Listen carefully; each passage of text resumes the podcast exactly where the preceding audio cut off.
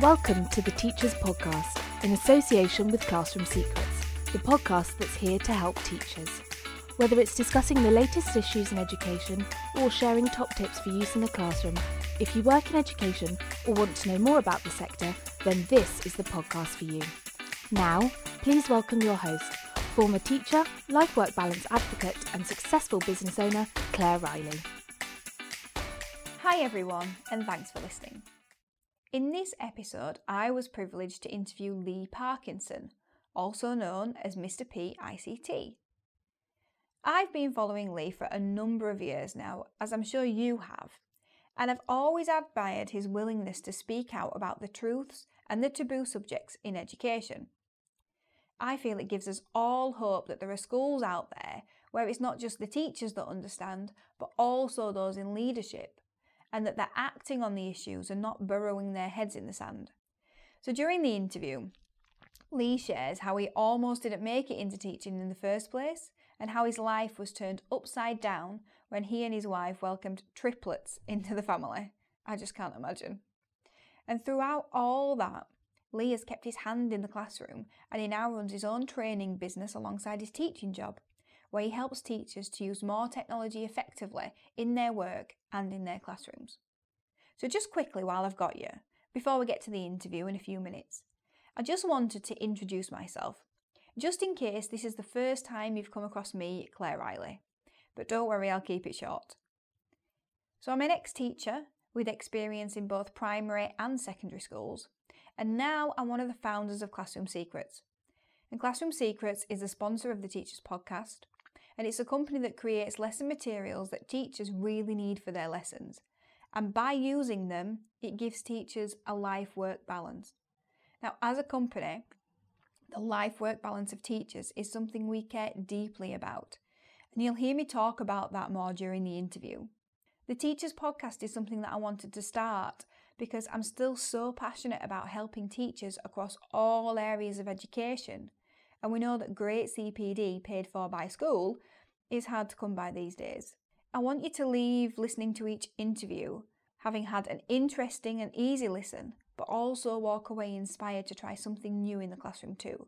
And if you are a teacher, remember to check out classroomsecrets.co.uk as well to see how we can help you achieve a better life work balance. I really hope you enjoy listening to the interview that I did with Lee. I'm warning you, it's a long one. The man can talk. But I promise you, it's all good stuff.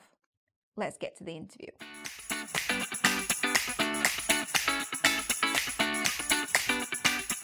So, Mr. P, mm-hmm. also known as Lee Parkinson, welcome to the Teachers Podcast. Thank you, Thank you very so much for much having me.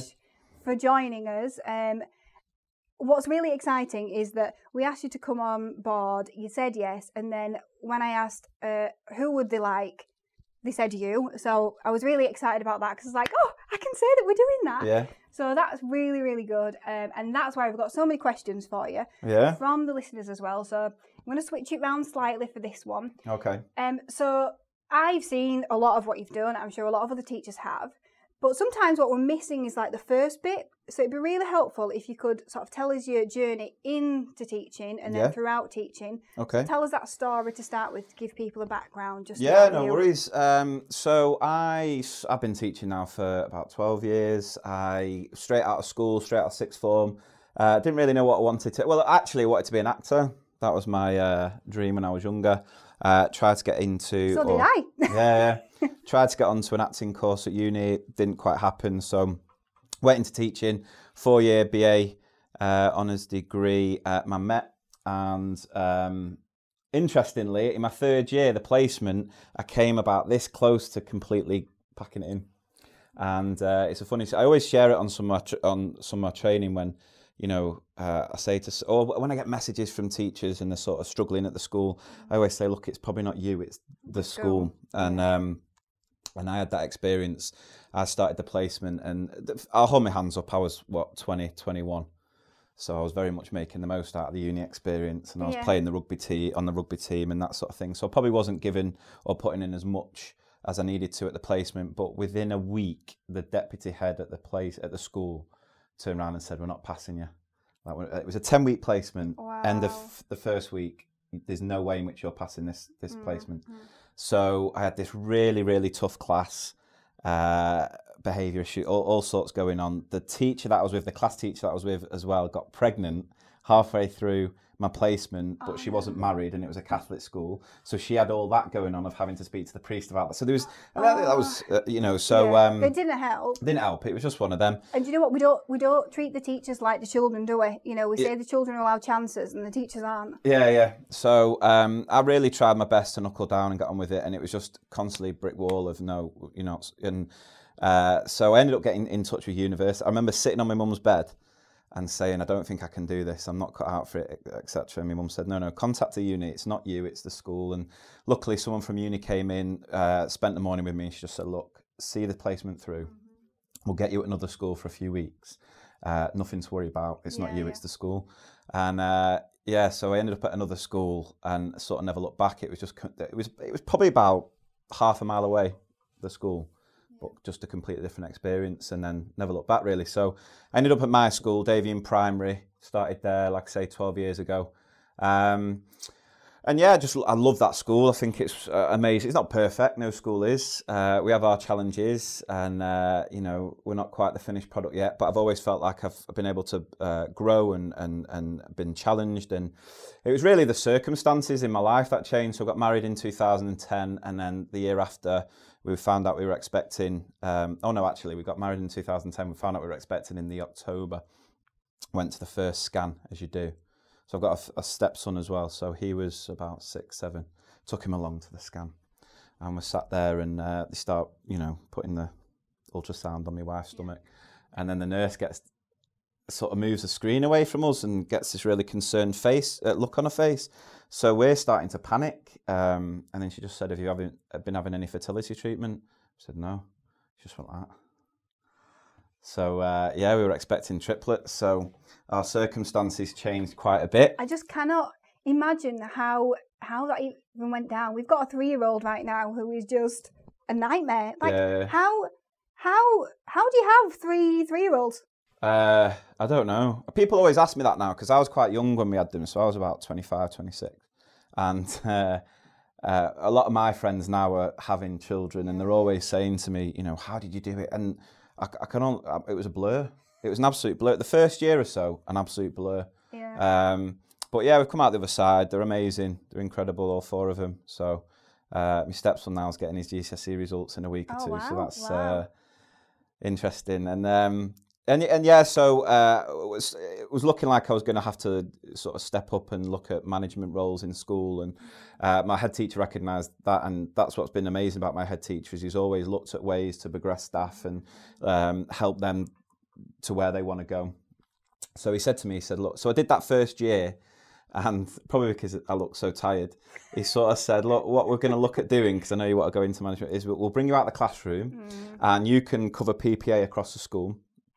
Um, because at that point, I'd only really taught Key Stage 2, so sort of getting experience down EYFS Key Stage 1, to then eventually look at maybe moving on to um, uh, assistant head, deputy, whatever it might be. And he said, look, we'll look at um, you developing your curriculum area, which at the time was ICT, uh, purely by fluke, because I can turn stuff off and on at the mains, you know, the trick of every ICT coordinator.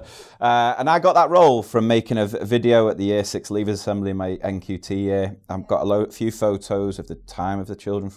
The, the, the, the memories through school and then put I think it was the Green Day song "Time of Your Life" and the Oh, head right, teacher yeah, was like, yeah. "Right, that's it. It's Oscar award winning that. You can Yeah. be ICT coordinator." You know So, everything yeah, about. ICT because So then- you did that. yeah, so then um, I sort of had the opportunity to develop uh, our VLE early days and had a TLR, alpha, a TLR for that. Uh, so I was, I was uh, and but the problem was at the time the sort of hardware at the school we had two ICT suites, one infant, one junior, and I just didn't like that idea of it just being static all the time. And the thing with with the ICT suite is loads of lap, uh, computers weren't working; they were very Yeah, temperamental, all that sort of stuff. So I said, look, I, I'm happy to do this, but I want uh, we need to invest in better tech. And so we bought a class set of iPads. And then my role was sort of working with year groups, um, you know, work with a year group in the morning, year group in the afternoon uh, for a half term, just looking at ways in which sort of mobile technology can enhance learning. uh, we, it was the same time that we started a school Twitter account, school Facebook page, and we were starting to see the impact from that and the way it was engaging the, the, the wider world and giving our pupils an audience for the writing and the work they were doing. So that, that was having a real big impact. And then um, we were getting loads of followers on our school uh, Twitter page, and it was um, Julian Woods, the Ideas Factory on Twitter, who um, said, you know, you should start your own teacher Twitter account, which I did and then started sharing the how-to videos and, and, and blog posts from there. Um, and uh, yeah, it just grew from there. Started the Facebook page as well. I think about 2012. And um, by the end of that academic year, I was being asked to do training sessions. And then the next minute, Alan Peat got in touch with me, mm-hmm. um, which you know has always been one of my heroes. He's probably one of the most inspirational people in teaching for me personally. I had an inset day with him just before I went on my paternity leave, actually. And uh, he was. And did re- you only get the two weeks, or did they give you six? You know, one for each time. Oh no, no, you don't get any preferential treatment now. You get nothing. It was like two weeks, but it was interesting because it was the year. Uh, 2011. It was the royal wedding, and do you remember that year where you had Easter, but it wasn't on the Easter oh, weekend? yeah, the first time so had, that happened. Yeah, yeah, yeah. So it was amazing because the kids were born on Mother's Day, which was third of April, and then we had two weeks off for Easter then we had the Easter weekend. Then we had the bank holiday. And we had the um, royal the ex- wedding. The extra day, yeah. yeah. So I, pretty much, I think it was like I was in for a whole week over a seven week period yeah, really. Yeah. So it was all right. It was okay because um, he spent the first part. I didn't take paternity till he came out of the neonatal ward anyway. so. Right, yeah. um, and so yeah, so Alan Peat got in touch. He said, you know, we're, we're, interested in bringing someone on board who can look at technology and that sort of thing. And so I went and met him, and we had a discussion. And uh, yeah, he came back and said, look, we'd love to bring you on board, uh, not to work for him, but he was going to help us set up as a business, and yeah, we'd work yeah. on behalf of him. And you know, I can never be uh, so grateful for all the support both him and Julie yeah, gave me in those early days. Uh, it was just incredible. And so I learned a hell of a lot about the business side of this from from him. Yeah, yeah. And uh, we did a lot of work together, wrote a few books together and that sort of thing. But he's sort of retired now, so he's enjoying his retirement. And uh, yeah, the rest is history. So it's just sort of grown from there, really. And started doing inset in schools and training in schools, and um, obviously sharing stuff on my blog, on my Facebook page, and then that sort of started to grow more, and then I just started sharing funny little clips of, uh, you know, life as a teacher. And this is so true, though. I watch them and I think, do you know what? You've you've definitely got it down to what it actually is. Yeah, yeah, and I think that's um, the thing about teaching is no matter where you are, wherever you're teaching in the world, is that universal life as a teacher that we can all appreciate and have a laugh at because you know if we didn't laugh we'd cry.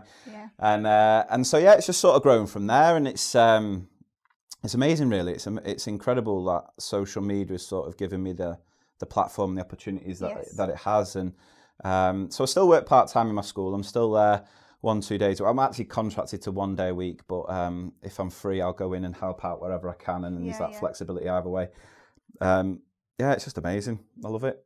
Absolutely love it. Thank you for that because I think that's just been so insightful because I think oh. we've all followed you yeah, uh, for a long time, but you can't always piece it all together. Just want to um, just touch on something you mentioned. Um, so obviously, when you were doing your um, uni course, there was a time when you thought that you weren't going to make it. Um, do you think that's made you approach things differently? So where a teacher might um, experience that in the career, they might be scared because you kind of came up against that and yeah. you realised that a different school was different. Do you mm-hmm. think has made you a little bit more confident or a bit more bullish or do you see um, kind of what I'm asking? Yeah, yeah, and, and and I was probably lucky that I got that so early in my career to then appreciate what I got at, at Davyhulme, yeah, and yeah. and that's the thing I think we, we this. The, as teachers, you only a lot of the time we so, only ever see the problem within our own school, mm. and I think you know we can then lose sight and, and not appreciate how good we've got it in certain ways. And uh, yeah, yeah. don't get me wrong, a lot of, a lot of schools struggling at the minute, and teachers are having that battle. But you know, in my school, uh, uh, you know, we don't really have a big staff turnover. In fact, I think this year is probably the biggest one uh, for a while. But that's just people going off onto bigger and better things, you know. Yeah. Um, and I think there's probably three quarters of the teachers, not exactly, but around about three quarters, where that school is the only school they've ever worked at. Yes. And so I think that says a lot about the school. It does, it does. But yeah. then at the same time, you find that they tend to get uh, worked up about stuff that, on the grand scheme of things, where if I'm in a position now where I'm being messaged every day about certain things going on in schools, yeah. I'll go to and visit certain schools where I'm like, you know, bloody hell, uh, don't want to work here. Um, you know, you then appreciate what you've got Yeah, more. So I think again, social media is great for that because social media does give you uh, opens the the world. It's kind of like a moderation of kind of the the I don't know the social things going Yeah, on yeah. as well, isn't it? and, Like and I've prob- it'd probably been a lot better for me if social media was around at that time because I'd have been able to go onto Facebook, maybe go on some of these Facebook groups and sort of say, look, this is happening. Should it be happening? Mm. Yeah, you know, is there anyone I can speak to? Is there anywhere I, where I can go? And um, you know, that's there for a lot of teachers now, and you see it all the time on on. Oh, you do, yeah. You'll get it on your page. I get it on my page where Yeah. questions are asked, and there's that really support su- supportive network there, which is good. But then you you do get the negatives as well. Yeah, but you do, That's you that's do. social media. It brings the best and worst out of people, I suppose, doesn't it? Yeah, I, I, and I completely agree with that because you know I've got connections with a school where actually I think it was um, it was quite good in comparison to all the schools I was going into because I was on supply at the time, and Yeah. then and then they did kind of it all crept in Mm. of everything that was happening everywhere Mhm. else, and that's when you appreciate the good old days. Yeah. Um, but it is hard because every school, even though we're all doing the same thing, it is very different. Oh, it's it? absolutely. th- th- This is interesting about the whole curriculum debate at the minute because that's going to be the one this year, isn't it? It's all about the curriculum because Ofsted say it's about the curriculum. Even Ofsted have created the reason why. It's like we've never taught a curriculum before, Yeah. you know, and we have. It's just that Ofsted created a culture where it was all about the results. So the only way you're going to get the results is to narrow your curriculum. And now Ofsted are saying we don't take responsibility for that, so we're going to change the goalpost almost. But the thing with the curriculum is it's going to be it's so uh, unique to your school in lots of ways. So you know it, it can't be something that you go out onto the internet and buy because one school's curriculum, even if it's half a mile down the road from you, is going to be very different to your school. So you know. It's making sure that curriculum is meaningful to you and purposeful to your pupils. Yeah, yeah, and how are you gonna how are you gonna deliver that also by having a life work balance? hmm hmm hmm Um, okay, so I'm going to get through um, some of the questions that Yeah. we've had. Um, so Stuart Tiffany has Mhm. asked two questions. So I'll ask his first one. So he says, "Where do you see technology in the classroom going in the next five years?" Oh, interesting. Um, well, I've, I've, I've been doing this now for, for I'd say at least five years, and I, on the whole, I don't think we've moved forward as much as I'd like. So, Mm. where I'd like it to be is probably going to be very different to where it actually goes. Um, you know, as I'll come on and talk about, my big focus now and a lot, a lot of the training that I'm doing is getting teachers to look at ways technology can make their life easier.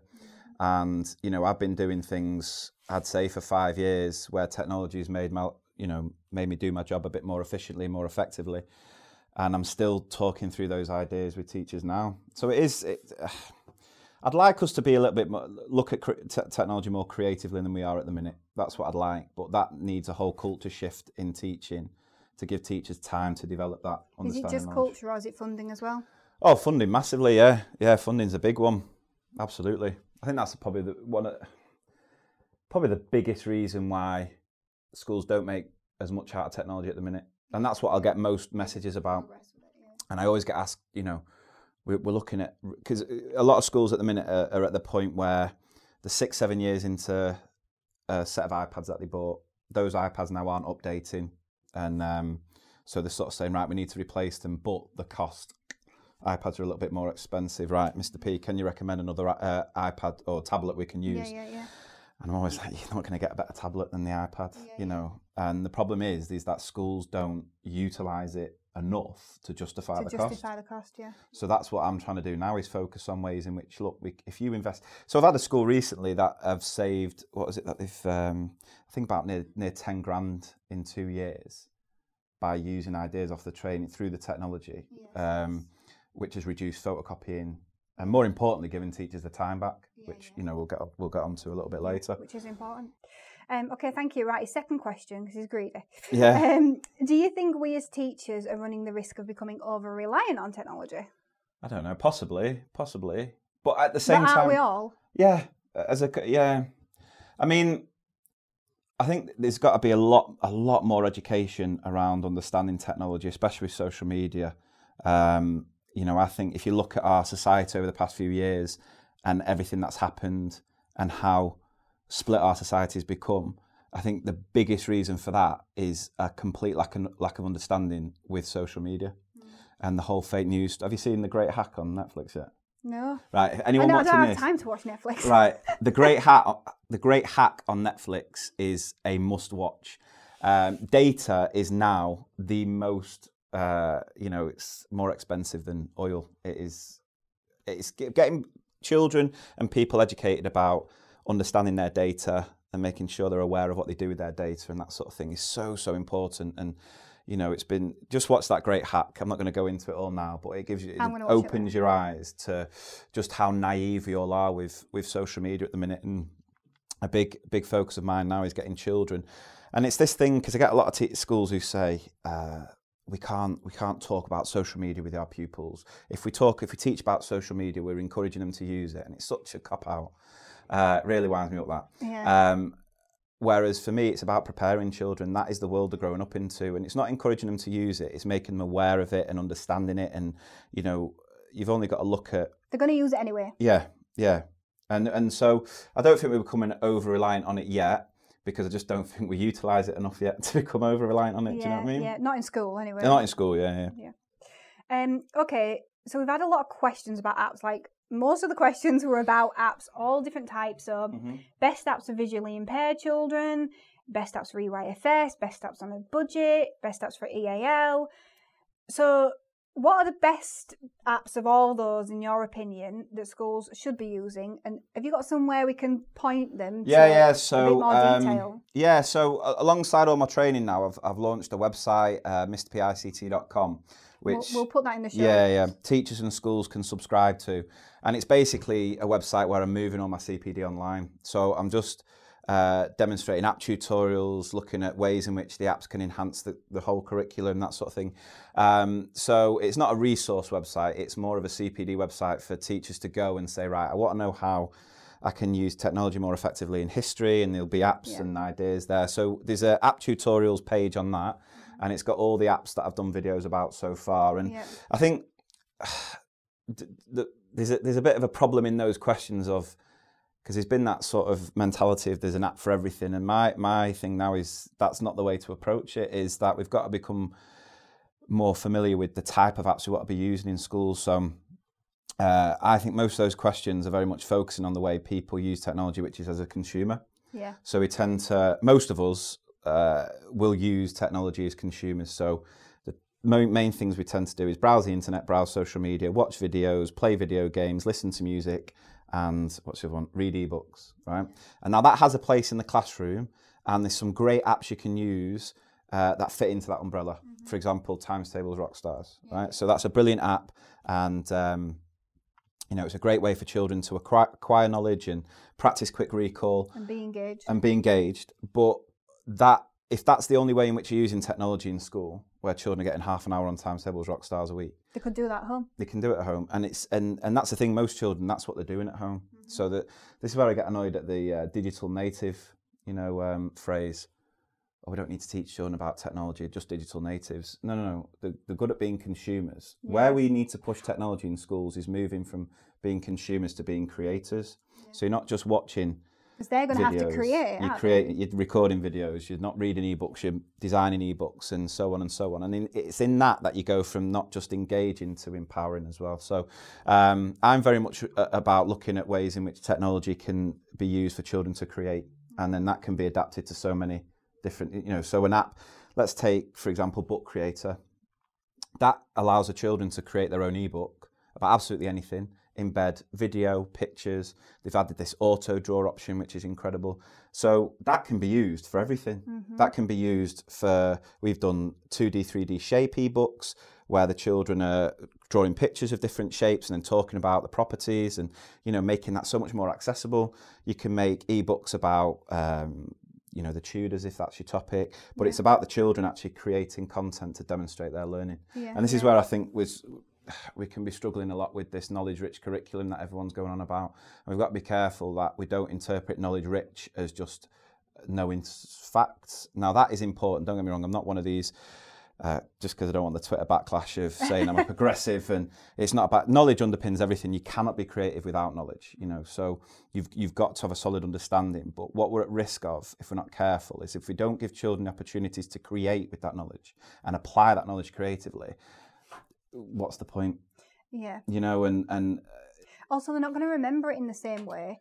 I think No. you, you can learn it, but you forget it easily unless Yeah, you apply it and you do something that you're really proud of. Yeah, and that's a, this is where like test, testing can fall down. Now testing's a great like you look at the whole SATs stuff in our country at the minute, and SATs is not fit for purpose. I don't mind children doing tests if those tests are used for what they should be, which is assessment. Mm-hmm. Assess, SATs isn't assessment.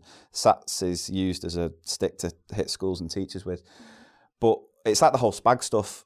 The whole SPAG curriculum ultimately is a complete and utter waste of time because of the test. Yeah. So you you take every year seven kid now Mhm. and you give them the SPAG test from this year, I guarantee most, if not all, would probably fail it Yeah. because a lot of that learning hasn't stuck. No, and they're not Because it's doing just- it anymore. And and the problem is with the SPAG stuff is uh, we, we only focus on the what. Have you come across Simon Sinek stuff? Yes. Yeah, Yes. the golden circle. Yeah. Right. So I use that a lot. I talk about all the time on my training, applying it to the curriculum and that Yeah. sort of thing. But I apply it to the SPAG stuff as well. So if you've not seen it, if you go on YouTube and you just Google um, Simon Sinek starting with why, it's this most what one of what yeah yeah the book's amazing. But it's one of the most watched TED talks of all time, and he says like the reason why so many businesses fail is they focus on the what, um, and the most successful businesses start with the why. Why. Yeah. Now, if you look at that with the SPAG curriculum, the SPAG curriculum or the SPAG test, we only ever focus on the what. So what's that called? What's that an example of? You know, what's the adjective in this sentence? And so the children get through the test by focusing on the what, and it doesn't make them better writers No. because what we're not doing is we're not teaching the why. We're not telling them why they need to know it, Yeah. but we don't know the answer. But we- yeah, but well, it's it's it's about focusing it in. It, so for me, I, I'm very much, and what what you get at the minute is a lot of schools teaching it sort of bottom up of of of you know this is an apostrophe, and what an apostrophe does is changes it it it to it's whatever. Here's this worksheet where you're going to circle where the apostrophe should go, and that'll get them through the test. But they're not going to use apostrophes for effect in the writing because they've mm-hmm. not seen it in a piece of writing. yeah, yeah. So the focus should be much more on a top-down approach. Let's see it in context. As we're reading it, let's look at that. Oh, what's that an example of? So you can still cover cover the what. Oh, it's a, a fronted adverbial. Right, brilliant. But more importantly, why has the author used that? Yeah, What impact does that have us, on us as readers? And when you focus on that, it completely flips it. And then that's where you see the progression in writing. Because the children aren't using it because you're forcing them. They're using it Yeah. because they know how to and the, the you know. So It's there as an example. yeah, I can't remember what the question was there. What was, it, Um, what was the me question? neither. Um, Kath Smith says, "Do you still use and recommend any old tech?" I don't really know what she means by that. Hopefully, you. What, like pens and pencils? Yeah, use pens and pencils. it's interesting that, isn't it? Because I, I show this slide on my training that has quotes from teachers over the years about how they've dismissed like the pen. Yeah. And they, they go on about how this is going to ruin the etiquette, you know. And it's funny because we always do that with new technology that came along. When the printing press was first released, monks were up in arms about it. They couldn't handle it because it was going to put them out of a job. And um, and I, I look, the pen pen paper is still so so important. Yeah. And what we tend to do is we tend to always look at technology to substitute what we're already doing and replace what we're already doing. My thing is that's not what we should be looking at. We should be looking at ways in which the technology can enhance what we're already doing. So, um, so yeah. So if it still works, then absolutely. You know, I still in our school we still will use a little um, sound buttons in EYFS.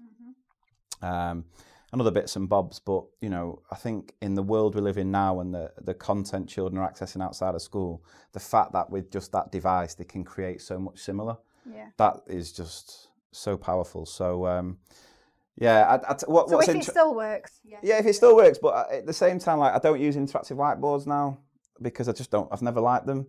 I just don't think they're that, that like, interactive for a class of thirty. They're interactive if you've got a class of one. Yes. Yes. But- no, you're right. What I can do with my computer and a few iPads is I can put my computer up to the. So we have, we don't have interactive whiteboards in our school now because we were looking at getting them replaced and we were getting quoted, quoted like 300, uh, 3,500 pounds for these new is it. ones, and we thought, well, actually, we could get eight iPads per class for that, and still save a couple of hundred quid. So we went down that route. Big TV screens in the in the classroom, plug your laptop in, and then there's software on our laptops that allowed us allow us to mirror the uh, iPads. So what I can do now is I can have six children dotted around the class with an iPad, having their screens mirrored to the board, and that for me is six times more interactive than interactive whiteboard. So things like that, really. I've, I, this, the amount of schools I've gone into, though, and I've said that, and they've gone, "Oh, you're joking? We've just bought new whiteboards." I'm like, "Why are you not having a discussion about it? Why are you not you- speaking to the staff and saying what would you prefer?" you Or, or seeking advice first. Do you do you find sometimes where um, you're in a school and you give that advice and it's just a little bit too out there? Uh, sometimes, yeah. It, de- mm, depends on the culture of the school, really. Um, I've I've had quite a few run-ins with with because I, I- I do speak out about the current picture of education and where I think um, we're going wrong with it, and and that sort of, and we'll get onto that in a, in a bit, I'm sure.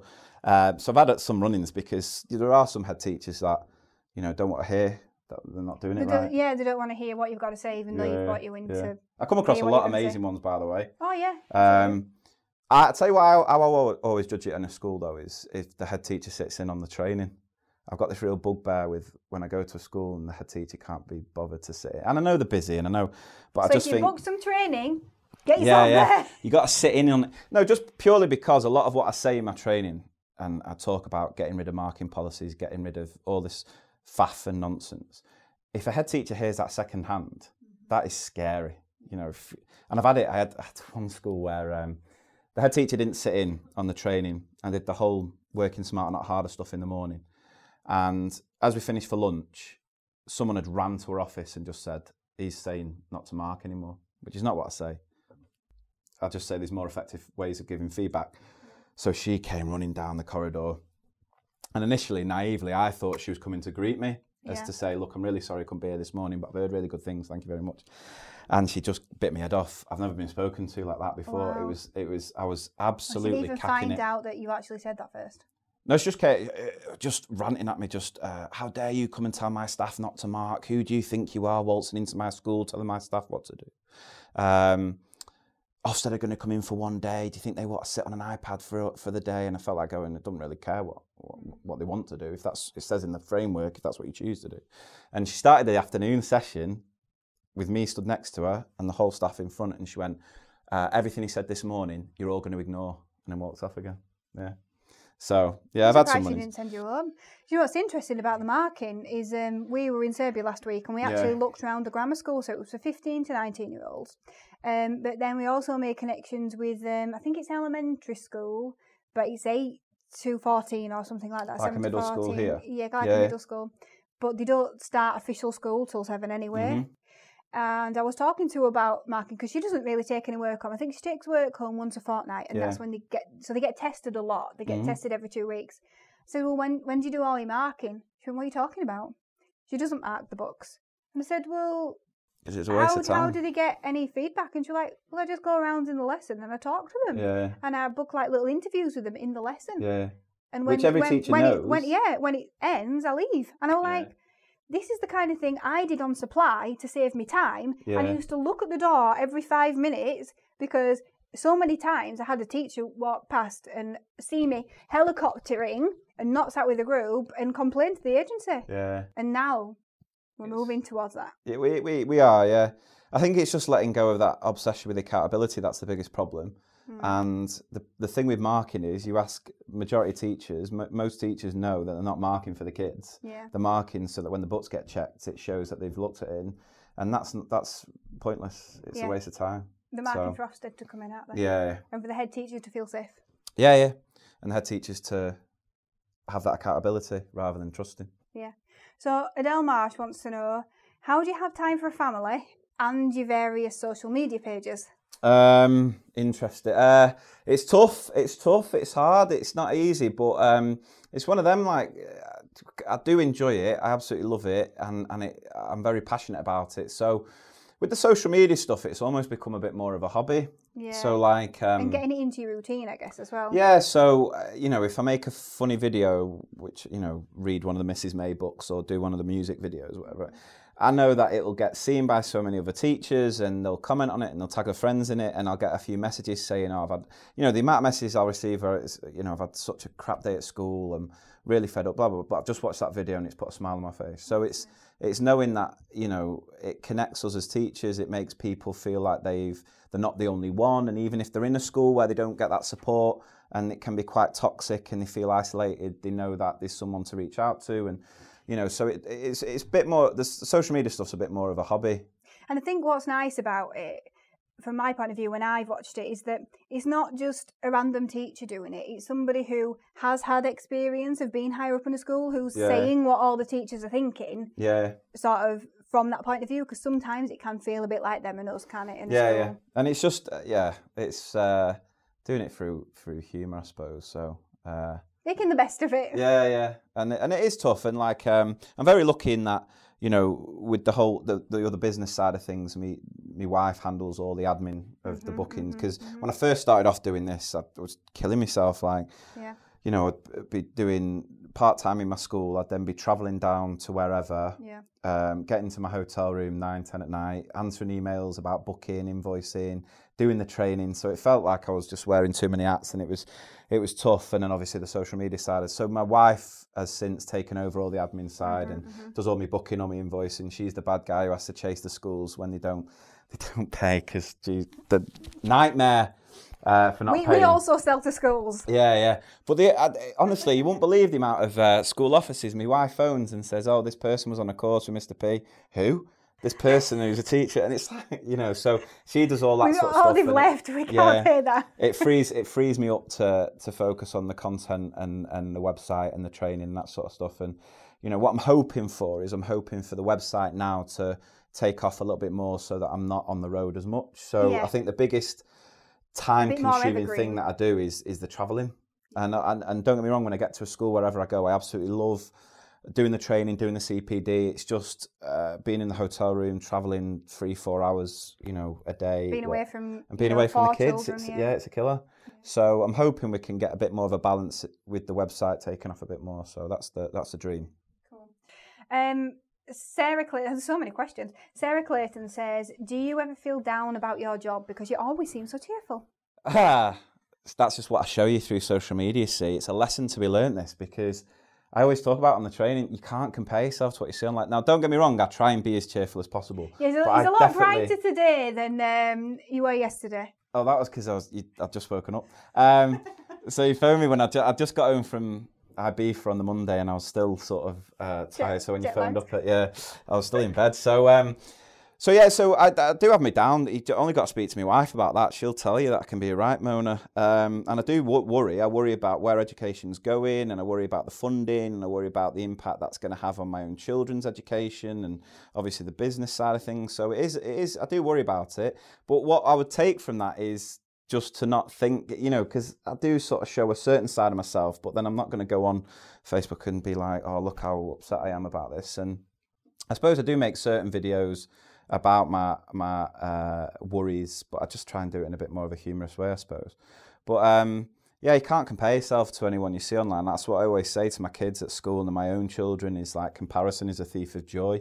We, we're sort of spending so much time scrolling and sort of comparing ourselves, but what you're seeing is everyone's perfect side. Yeah, you are. What they And- want to show. Yeah, yeah. And so we live in this filtered world now, and we've got to teach children to see through that because it's having such a negative impact on body image issues and uh, mental health issues. And you know, the key to fixing a lot of what I think uh, is happening at the minute is is education. So you know, I did a lesson earlier on this year, my year fours, using one of those um, filtering apps. Can't remember what the name of it is.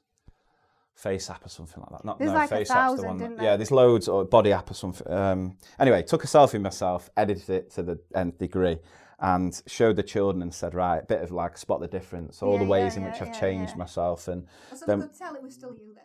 oh yeah, yeah, yeah, yeah. But it was a thinner, thinner version. Uh, I thinned my nose out. It's all on the Facebook page anyway, and. Um, then the discussion went on to why people, so many people do it, and, and then the conversation led on to why people should probably stop doing it. And, and it was an amazing afternoon, uh, amazing lesson.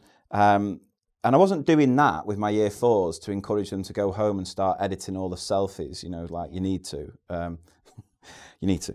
Uh, no, uh, it was it was teaching them to see through that because they're following all these bloggers, influencers, YouTubers, Instagrammers who do it on a daily basis and then try and sell them products through it. Yeah. So look, To look question whether they were doing it or Yeah, not. yeah. Look, I've, I've I've taken this milkshake and I've lost all this weight. No, you've taken a picture of yourself and you've photoshopped it. Yeah, it. you can tell by the mirror. Yeah, yeah. So it's it's getting children to see through that and get them clued up, so then they don't fall into this trap of feeling, you know, that that they're not good enough or that you know. So um, and it's interesting because with a lot of what I talk about with the tech now, it's about trying to find links to the wider curriculum. So we did that lesson off the back of an English lesson where we used um, Jess Glynne's Thursday, the song for reading comprehension.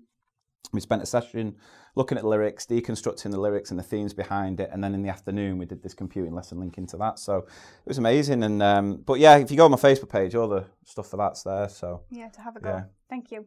Um, this question's from Mitch Hudson from Grammarsaurus. oh yeah, yeah. Um, so he wants to know what your daytime job is. So I, I guess he's asking like, what do you do day to day? You know, what does your week look like? Uh, in, uh, so it will involve a lot of travelling. Um, so I, at the minute I'm booked uh, in schools. Um, I think I'm pretty much booked up at least till Christmas at the minute. Well, and head teacher I know said they're having training September 2020. Yeah, yeah, yeah. so I was like, that's a long time away. She's like, yeah, that's the first one we could get. Yeah, yeah, which is great, which is great, but frustrating because we get so many schools and we're like, we can't do that date, and Yeah. so um, yeah, can't clone myself unfortunately. But um, so, but that's what the website hopefully will do is, Yes, or at least tie them over until we can get a date. Um, so yeah, so um, we'll do the first part of the week. I'll be in schools, usually running inset training. Um, CPD sessions for teachers. Uh, one of the training packages that I do now is this year group cluster.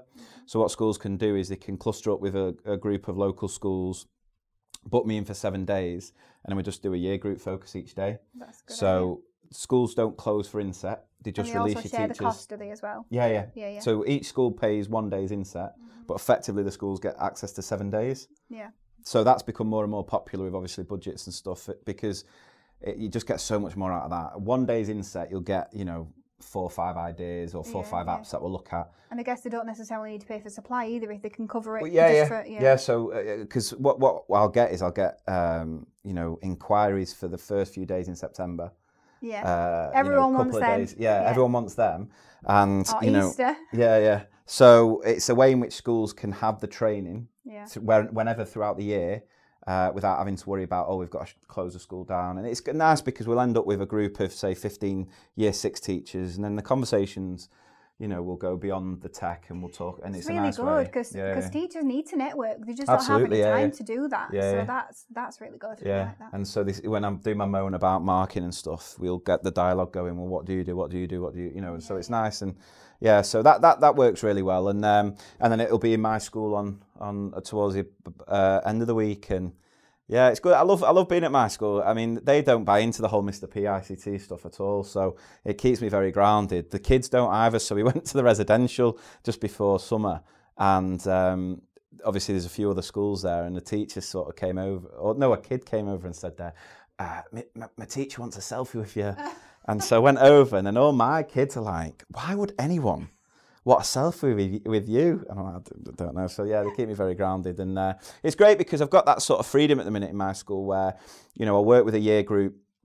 I'll work with a year group in the morning, year group in the afternoon, and I'll just uh, speak to the teachers and say, "What have you been up to? What have you been doing?" Uh, oh, we've written these non-chronological reports about you know Romans, and I'll say, right, well, what we'll do is we'll do some green screening. We'll get them to bring it to life. We'll get Yeah, them to you yeah. know, or if You get to teacher. do all the amazing fun stuff that I would like to do. As well. Yeah, yeah, I do, but uh, you know, and some some teachers prefer it because they don't feel as confident. Other Yeah, teachers will do it themselves, and then I'll do maybe a bit more coding sort of thing. So, um, but yeah, it's, I like that freedom of being able to, to to go in and say, right, well, I've seen this new app actually, and I want to give this a go. So let's see how we can use it to can do this it. with ancient Greece or whatever it might be. So um, yeah, I'm quite lucky in that way. Uh, because you know I come across a lot of schools that are so strict and, and rigid with what they do and how they do it that you don't have that flexibility. And I think it's a shame really because you give teachers that trust that autonomy and they're just naturally creative. And I think that's the one thing that's being beaten out of teachers is they're not they're not given time to think themselves. And you know a lot of the stuff that I talk about in my training a lot of teachers could do it themselves. They're just not given the the time and the trust really which is a shame And I think for me, the key theme that's coming through from a lot of people that I've interviewed Mm-hmm. recently is that people who have managed to make a success out of something slightly different or something to help other teachers is because the leaders let them. yeah yeah They were, you know, helpful. They let them try things. They let them go off and do things. You know, Mitch Hudson said the same. Mr. Hunt yesterday said the same. You're saying the same. So that's what you need to do if you want if you want to grow. read Simon Sinek's book about leadership. I, th- I think Yeah. what what I find now is that in a lot of schools you either have your leaders or you have your bosses. I think everyone goes into leadership with the right intention. They want to be a great leader. And I don't know whether it's the pressure of the job and you know because it's so tough being a head teacher at, at the minute, yeah. and it is so hard. Um, but I, you've, you've, you can't put that pressure and put the finger pointing at your teachers because all they do then is point at the kids and you've just got this toxic culture happening. I think the biggest difference between a boss and a leader is is empathy.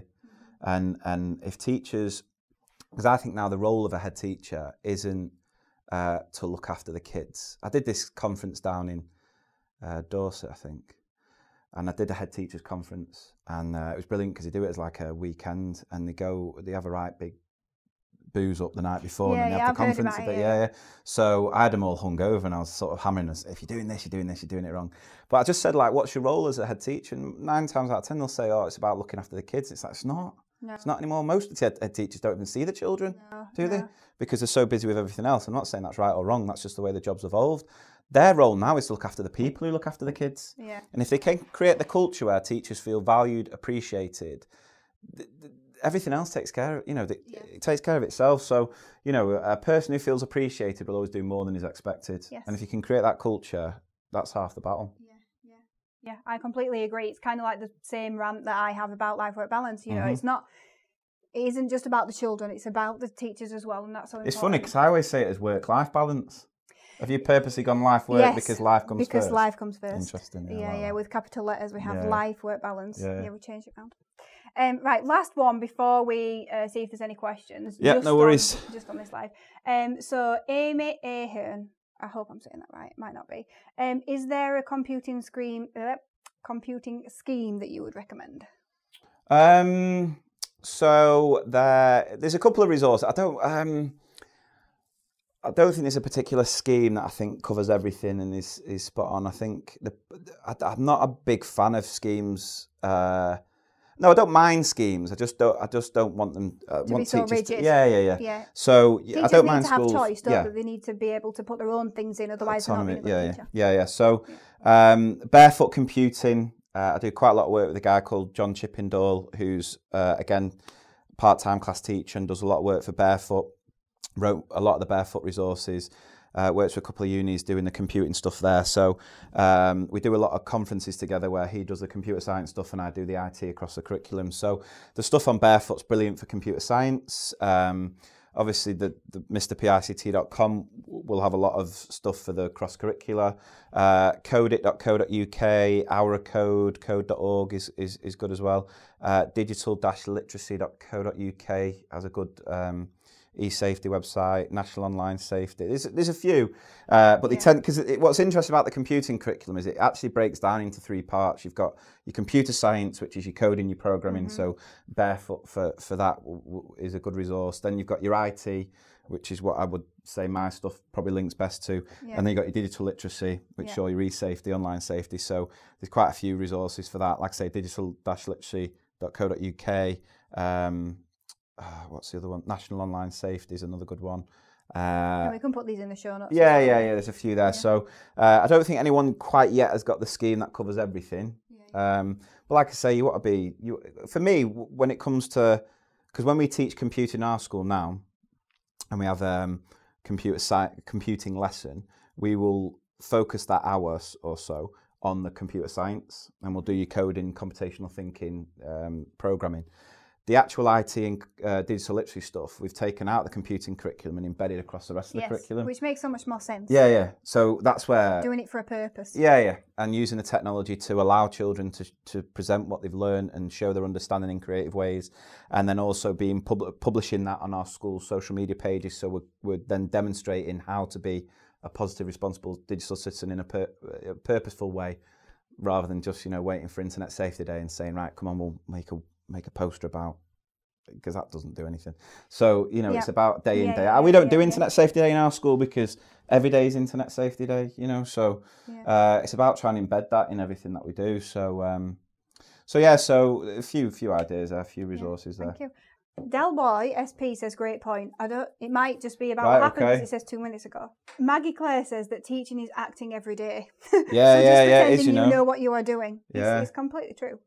Um, so Clara Bell says, recently heard about a school that has introduced gaming on the official curriculum. What's your take on this? Um, depends what game it is, I suppose. Um, I think there is a place. I think there's there's the, when I first started, we did a massive project on looking at video games, and um, so we did uh, Angry Birds as a topic, we did Temple Run as a topic, you know, and you could use it in maths because once they get a score, we'd do it as a little mental oral starter where the children would play a game of Angry Birds maybe on the screen, and then we'd use the score and we'd do a bit of work around that. Um, same with like Fruit Ninja and Temple. Temple Run was great. We did a load of writing around Temple Run as well. It's, again, it's all on my blog. Um, then we, we, we did quite a bit of work with Minecraft. I think Minecraft's such a powerful tool because I don't necessarily see it as much of a game. There's a gaming element to it, but there's the creation side of things. So uh, we've done loads of work with Minecraft where the children can go in, create their own world, and just build things. So we built Egyptian pyramids, we built Tudor houses, we built rivers, and you know, again, it's about them applying that knowledge of saying, Yeah. right, well, what features of a river can we put into this little build? You know, what we're building there, and um, And trial and error, I guess, as well. Of what's yeah, yeah. There's a lot. Yeah, yeah. So, um, but with everything, it's about it's about balance, I suppose. It, uh, it probably has a place. It's just making sure it's not overly used, I suppose. So, yeah, I'd be interested if you can put the link to what school it is. I'd like to read a bit more about it, if Okay, if possible. Clara Bell, that's for you. We need to uh, Yeah, yeah. put a link into your school. Nicola says, what's a must have in your A classroom? must have uh, TA. Yeah, yeah. That's a must have. I don't know what I'd do if I didn't have a TA. I've got to be honest with you. Especially because big Um, being taken away. Yeah, yeah, and and I think that, that that's the most important resource uh, for schools, and to see so many schools now having to cut back is shocking, absolutely shocking. So, yeah, that, my must-have would be uh, yeah, TA, just for someone to talk to and just Yeah, do you, know, do you know one thing that I used to love about it was like the um I don't know how to explain it, but you know the um kind of like coded conversations Yeah, you could have with your TA across the classroom that the children the odd child in year six might kind of get it and it was always Yeah. very humorous. you'd have one in your Um, class, but other I just kind of love that Yeah. banter. I mean, I had I had a. TA for my first couple of years, and she was just unbelievable. She was, I, I wouldn't have made it through without her. She'd been at the school for years, and um, I started in year five, and then there was another teacher who started at the Christmas as an NQT. So we were two, you know, NQTs in year five, and she just got us through those first couple of years. She was amazing. So yeah, TA is the backbone of every school. And they keep you sanity. like. Absolutely. Um, I'm just reading through thinking, oh, there's so many questions. Um, right, I'm just going to try skip through them. Um, what's the one thing within the education system that you disagree with? That's from Tom Fox. Oh, one. yeah. If you had to pick one. this government. There you go, Facebook. You can have that one. Uh, oh, one. Uh, just the accountability in schools. Mm. If you take that away, every, I think everything else would fall in place. But I think it's a bit wider society issue, though. I think we live in this. We're, we're in a country that is so conditioned to blame other people for everything Yes. we just blame it, you know. So, and it, could- I'll link link it with technology in a bit, but you know, it's this blame culture. It's like you know how we always compare ourselves to other countries, and it's you know we'll go over to Singapore and see what they're doing in maths, and we're like, well, bring that back. You can't No. because the whole culture around education is completely different. And do you know what's really funny about that? I just sort of mentioned earlier that we're in Serbia, and they said to us, "Oh, your education system is really good," and I'm like, "Oh, really?" Because we keep tell- being told Yeah, it's rubbish, and yeah. it's really good everywhere else. Yeah, it's interesting. and were so confused. I've done quite a bit of work with international schools, and a lot of international schools will use the English curriculum. And I think if you've got a choice of all every curriculum every year, every country, why would you go for the? I don't mind some of the curriculum. I think a lot of it's not fit for purpose, but you know, we do some great stuff. We do, but you're never going to be able to change that accountability system in education with the society that we live in at the minute. So you look at like Finland. Always Finland's always, somebody put on a fault. pedestal, but teachers in Finland are treated like doctors. Yeah, and they're and treated I like I think it's the same in Japan as well. yeah. So that's never going to happen in this country. So you're never going to be able to change that whole culture around schools and the accountability, and um, which is what needs to happen. Mhm. but it's a society issue. I think you know it's it's kind of believed, isn't it, that sometimes the teachers are serving the parents. yeah. Yeah. um, as- And you've got to look at a lot of parents now have been through this schooling system where it failed them anyway, yeah, so they don't believe in it. no. And you could you could look at you probably look at third, fourth generation of that now. So yeah, It's very difficult. It's kind it's of tough. very. I don't think it's an impossible question. Mm. I mean, but, but at the same time, the accountability within a school shouldn't be as bad as it is in certain No, schools. So no. obviously, you're always going to have that accountability with league tables because education is a political ball game, and you know they use it whenever they need to, and and you know, uh, and there's that side of things. So you can never fully escape it, the whole Ofsted stuff. But within a school, you could create the culture where that accountability is kept to the bare minimum. So because you're trusting the teachers and you, you creating a culture where teachers feel like they're part of a team building something great and their opinions valued and that you know whereas the opposite end if you go for the results driven then it's like the military you're doing this you're doing it this way there's no discussion about Yeah. it and yeah. yeah. I know what you mean. Um, Haley Dawson says, "How many hours a week do you think teachers should actually be working? I probably do seventy hours a week, and I know I'm not alone in that. depends on what you're doing with the hours. So I'd, I think there's quite a lot of teachers who, wo- who don't mind working hard and we don't mind putting a few extra hours in if we know the hours that we're putting in is having a direct impact on the children. My issue at the minute is there's too many schools where teachers are forced to spend all this time doing faff that has Marking. no, no, yeah, not, well, not, not you could, you, there's a few marking, planning, uh, observations, um, just the whole accountability stuff, displays at the summer, right? If you're a teacher that loves doing a display, I'm not, uh, you know, because this is the thing, you get a lot of teachers, our them like busy teachers, and there's nothing, I've got nothing against them. If that's what they want to do with the time, that's fine. And actually, some of them, And nobody should tell them not to do it because sometimes on Facebook they do, don't they? Why are you working? yeah, scroll past, mute the group during summer if you don't don't want to Yeah, see yeah, it. yeah. But um, it's when it's forced because you know displays add very little to children's learning, I believe, Mm-hmm. um, and it's down to the teacher. But you've got schools who have display policies, and I've been told about head teachers who walk into a teacher's room, pulls down a display in front of the kids So because I heard, I've there's heard that the, the, the the staples aren't vertical or horizontal or you oh, it's know, the so- wrong colour. Yeah, yeah. Yeah, It's just just ridiculous. absolutely crazy, isn't it? Yeah. So we've talked a lot about getting technology into schools, and my my thoughts are sometimes I know that there might be um, head teachers or leadership that are just against it. Have you got any tips for uh, teachers helping to persuade leadership to get on board with it? Um, so what I I get a lot of questions like that on my, my courses, and what I always say is maybe try so you know try a couple of the ideas out for your class, and if you see that that's had an impact, With you've then you've got, the evidence to say to the SLT. And the thing is, I think with a lot of a lot of the technology, because how we use technology outside of school has made our life so convenient in lots of ways. We're very impatient. We're very, very impatient as a society. And it creeps into schools in that we've got to see instant instant impact from absolutely everything.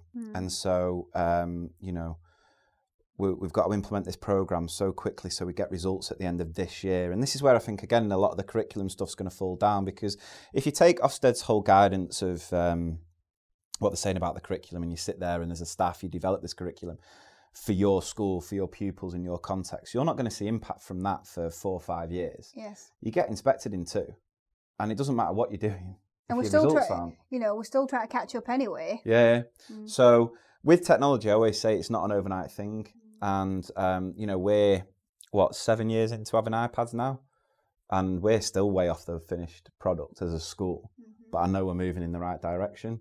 So it's just you know I'm quite impatient with it, but I know that we've got to just give teachers time because it does take teachers time. I mean, I mean, And how how often are you replacing? Are you replacing on cycle your iPads? Uh, uh, um, yeah, so we've just replaced the first set we had with a new set, and then we've probably got another two, three years before. And you go for the minis? Um, we have done. So most of them are minis, and then the, we've just got a new set. We've got a new thirty, which are the the The bigger iPad, uh, which are were for schools, the ones that App- Apple made for schools. So, Mm-hmm. um, yeah, I think I think the biggest obstacle in a lot of schools with with the technology is is leadership, and it's it's interesting because my, my head teacher's not confident with it at all, but he trusts in people who are. So, you know, when I first approached him about Twitter and Facebook, he sort of was a bit like, mm, "I'm not sure about that. I'm not. I don't. I don't know if we can have this face tube. That's what he called it, face tube." And um, and you know, and he was a bit. And I said, "Well, look, look at this way. If we can get as many parents engaged, we probably won't have to send out as many letters, and it'll save us money." And it was like, "Right, all right." So what he's great at is, is he's, he's trusting in staff who are passionate about something, and he gives them that opportunity to try it out. And if it doesn't it, work, yeah. doesn't doesn't work. But um, you know, the social media stuff's fail, been it? yeah, yeah, it's been been incredible, and it has saved our school loads of money, and it's engaged our low our immediate school community, but also connected our classroom with the world. So you know, uh, sports day. My role on Sports Day now is I set up the cameras and we stream it live on Facebook. Yeah, So if yeah. parents can't be there in person, don't worry, log on to Facebook, you've got a live stream. and you'll be able to see it later if you didn't. Yeah, yeah, and then the kids can go home and say, I won this race, let's watch it on Facebook together. and then when you get in, you know, we do it with some of our, um, we've done it with some of our Christmas shows and our assemblies. And it's great then because with the whole GDPR stuff, um, as long as we've got permission, then we're fine to film that. And it's not, you know, you can't say to all the parents, you know, and I've been to my own kids where it's like, you can't take pictures, you can't do that because of GDPR. So this is, is the perfect, you know, look, tag your grandparents wherever they are in the world and they're able to feel part of it, feel part of the school yeah, yeah. community. So, uh, and then in the same breath, then we're just demonstrating to the pupils all the time positive use of social media. So, going back to the question about leadership, uh, it, it, yeah, it's just it's just trying to get uh, leaders to see the, the the positives and and the impact it can have, even though it's not going to be an overnight thing. But that is the biggest obstacle, and it's got to be leadership letting go again of this accountability. So, one of the big talking points for me now on a lot of my training is this got to get, away with this obsession with the book scrutinies. Hmm. And a lot of schools, it's all about the book. It's all about the book, and that creates so many problems. Sometimes they do one per week on a different subject. Oh, it's ridiculous. Yeah. Because what you then do is you create this mentality in teachers where they think it's all about the book. So you narrow your curriculum massively. And fear. Uh, yeah, and fit, and and and then it's all about. Because I was in a school the other week where the head teacher said, you know, they were looking through books, and the teacher had done 16 consecutive lessons, which were like photocopiable worksheets from I think Twinkl or wherever it was, and it's like, and they're only doing that because they think they've got to get so many pages filled in the book. And I'm not against worksheets. Worksheets have a place, but why not?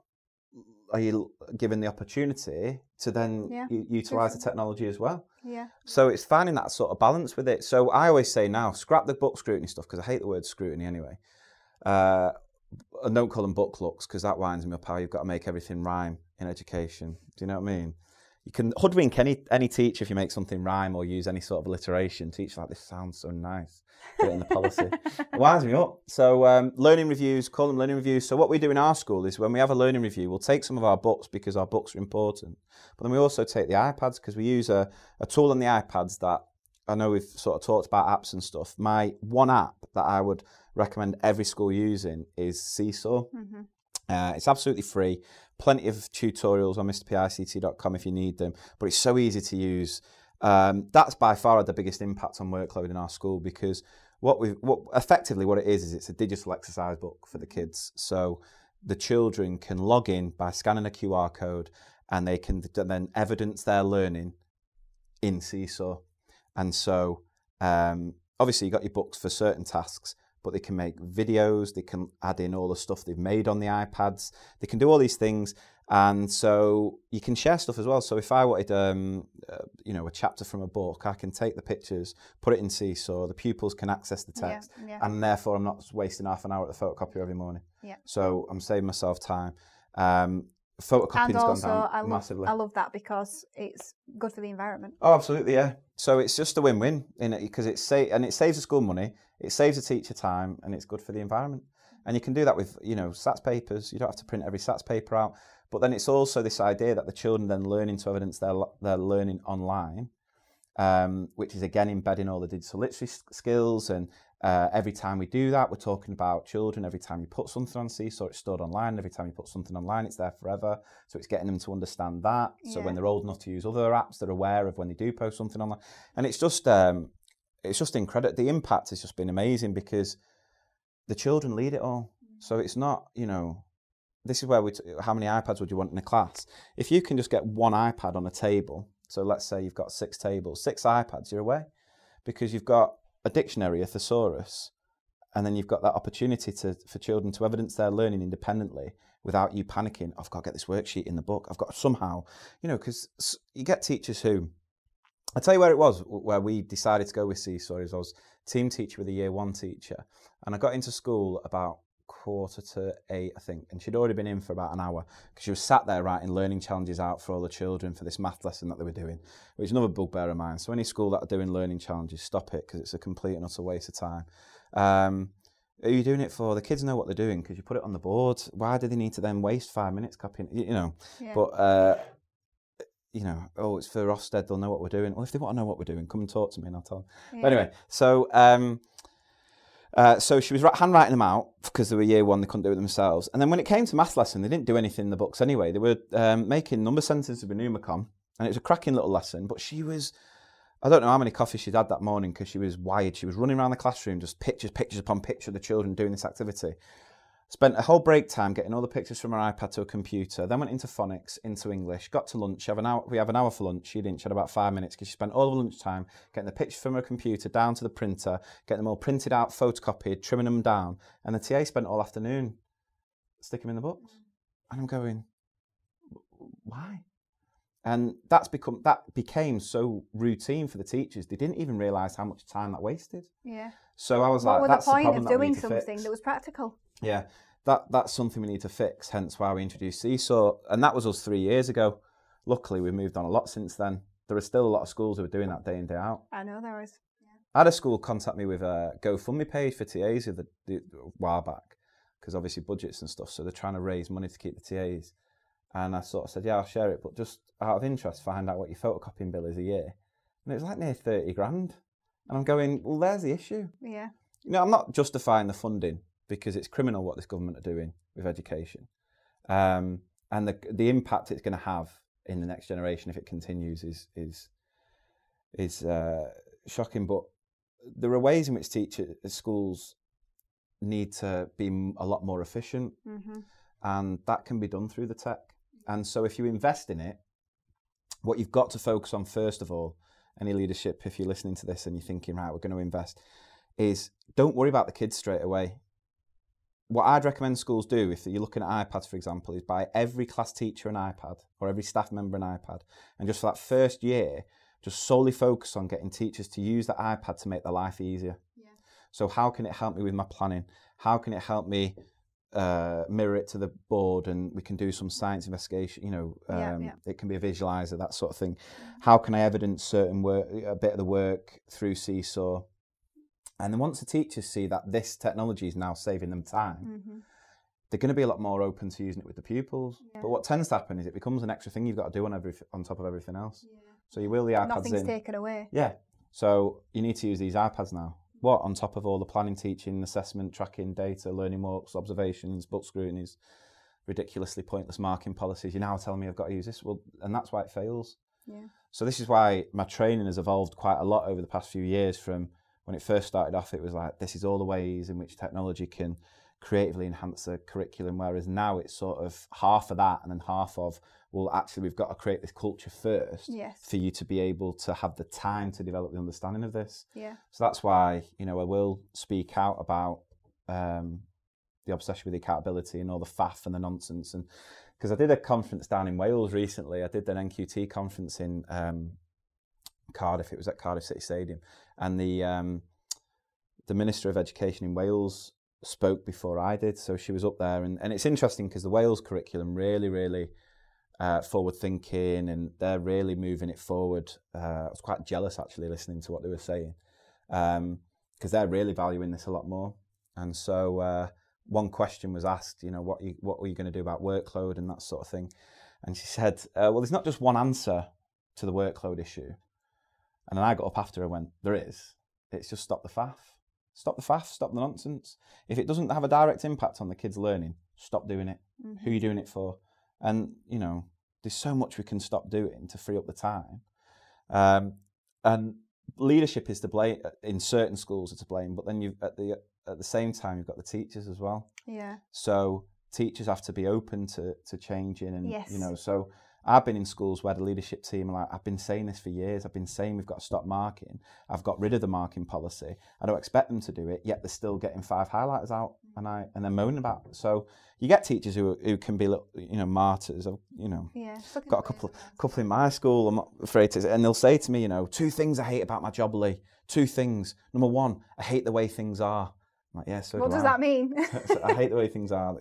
Uh, what's the second thing? I hate change. You're like, oh god. What, is- well, what can you do? and things are changing so fast now. It's almost like I don't know because obviously you've got a business as well. If you've Mhm. heard of the stop, um, keep, start um, thing that you can try in your business, it's All like right. they need to do that in school. Like you Mm. know, have a review every year. What do we need to stop? What do we need to keep? And what do we need to start? Oh yeah, yeah, yeah. yeah absolutely. This, uh, but it's making the teachers feel part of it as well. Yeah. I think sometimes it can be left. and Mitch in- Hudson said that. He said he got them on board, Yeah, and that was really helpful because then they bought into it more as well. yeah, yeah. Because they feel part of it. They feel part that the you know, Yeah. it's not just a job, but the the part of something bigger. Okay. Um. So lots of children tell their teachers that they want to be YouTubers. hmm Um. So what would you say to a child that says that they want to be a YouTuber? Yeah, I mean, so many kids in our school. Uh, that, that's what they talk about all the time because you know they're following so many of them. And um, But it's actually a legitimate a legitimate job. now, oh yeah, isn't yeah, yeah, yeah. What's interesting though, recently one of the big YouTubers have come out now and said that actually he's spending more money than he's making. So I think it's sort of on the decline a little bit. Um, I think vlogging's, I mean, YouTube aside, I think vlogging's amazing. I think vlogging is such uh, a powerful tool now in this rich visual and digital world that we live in. Everyone can have a voice, everyone can have a platform, and you know, whatever your passion is, you've got the opportunity to utilize this this this platform, this the internet to And make share what it- you know, yeah. share what you know. Uh, I think vlogging is such a powerful tool, and uh, we don't utilize it enough. And what a lot of teachers will again say, well, if we're vlogging, we're not writing. Well, no, they go hand in hand. So I had this year six child say to me a few years back, he said, uh, Miss P, I found your YouTube channel online last night. I said, all right. He said, yeah, I've seen you've got like 70 subscribers. So I was like, why? Is that good? And he went, uh, it's not great, but I've only got three. So can you tell me how I can get more subscribers? So I sort of talked through the safety, how he's not old enough to be on there and, you know, Mhm. and I said, right, well, talk me through how you make your videos then. He says, what I do is I get the camera, I press record, and I just start talking. I said, well, there's the biggest mistake you make because all these big YouTube stars, all these big vloggers won't do that. The first thing that they'll do is they'll sit down, they'll write a script, they'll plan out what they're then going to perform. This is why children writing is so incredibly important in school because it is the starting point to absolutely everything. You know, every media you engage with will start with a written story, a written script. Um, Ed Sheeran wants an idea for a new song, he'll write it down. You know, um, computer games will have a team of people sat round sketching out what's going to happen on this level. This, Yeah, yeah. you know, you look at the biggest film franchise, whether it's Harry Potter, Lord of the Rings, whether it's Marvel, they all started as comics, books, and so on. Yeah. You know, Written my text. wife's yeah, written text. So written text is still still so important, so integral. It's just that you're getting more engagement, I suppose, in the the visual side of what Yeah. comes from it. You know, uh, but that can be utilised in school. Yeah. So um, writing is so incredibly important, but we can now use the technology to go a step further with the writing, and that's what I encourage schools and teachers to do all the time on my training. So I also write a resource called Read Write Perform, readwriteperform.com, alongside a guy called John Murray, who focuses a lot on reading. Brilliant, absolute one of the best insets I've ever had from for reading, Mhm. um, and um, yeah, he's, he's amazing. I've been lucky to work work with him. We've developed this resource, so it sort of takes the traditional idea of you know you read examples of texts, uh, not just one. You get a, a ver, you know uh, a variety of texts with a similar purpose, similar sort of genre maybe, um, and you, you deconstruct them. So it's sort of reading for a purpose to inform the writing, and then you do the writing, but then we use the technology to perform it. So we bring it to life. We might make a film, we might make a documentary, we might make, oh, you know, a whole range of different genres, and the impact from that has been absolutely incredible. And we've we've seen it firsthand how technology is just giving children such a purpose. Yeah. Um, because if you think about it, what we, what we still do at the minute in a lot of schools is you, you, you four weeks of persuasion. Three weeks in, it's like right, guys, we've been working for three weeks. Today's the day we're going to do our big write. So you know this best be the best piece of writing you've ever done in your life, and you know me in business because I've lit a candle and I put Mozart on, and it's like right, do your best piece. And the children, what's why? Persuade people to buy some sellotape. Yeah, yeah. why? What, what, what's the, why? Why am I doing? Well, I'm going to assess it. That's why. And this is what annoys me. Assessment should never be the driving force behind what we do in schools. Mm-hmm. Assessment should always be the byproduct of effective and engaging teaching. Mhm. Um, and so, if it can be, well, we're going to do this writing because you're then going to perform it as a Mm-hmm. green screen video, and we're going to tweet that to su- su- such a person. that suddenly gives them that purpose, that audience, and they're going to want that writing the best, best it can possibly be. And then they've got the opportunity to bring it to life. And they are going to do better work, aren't they? Because they're going to be engaged in it. They're going to be interested.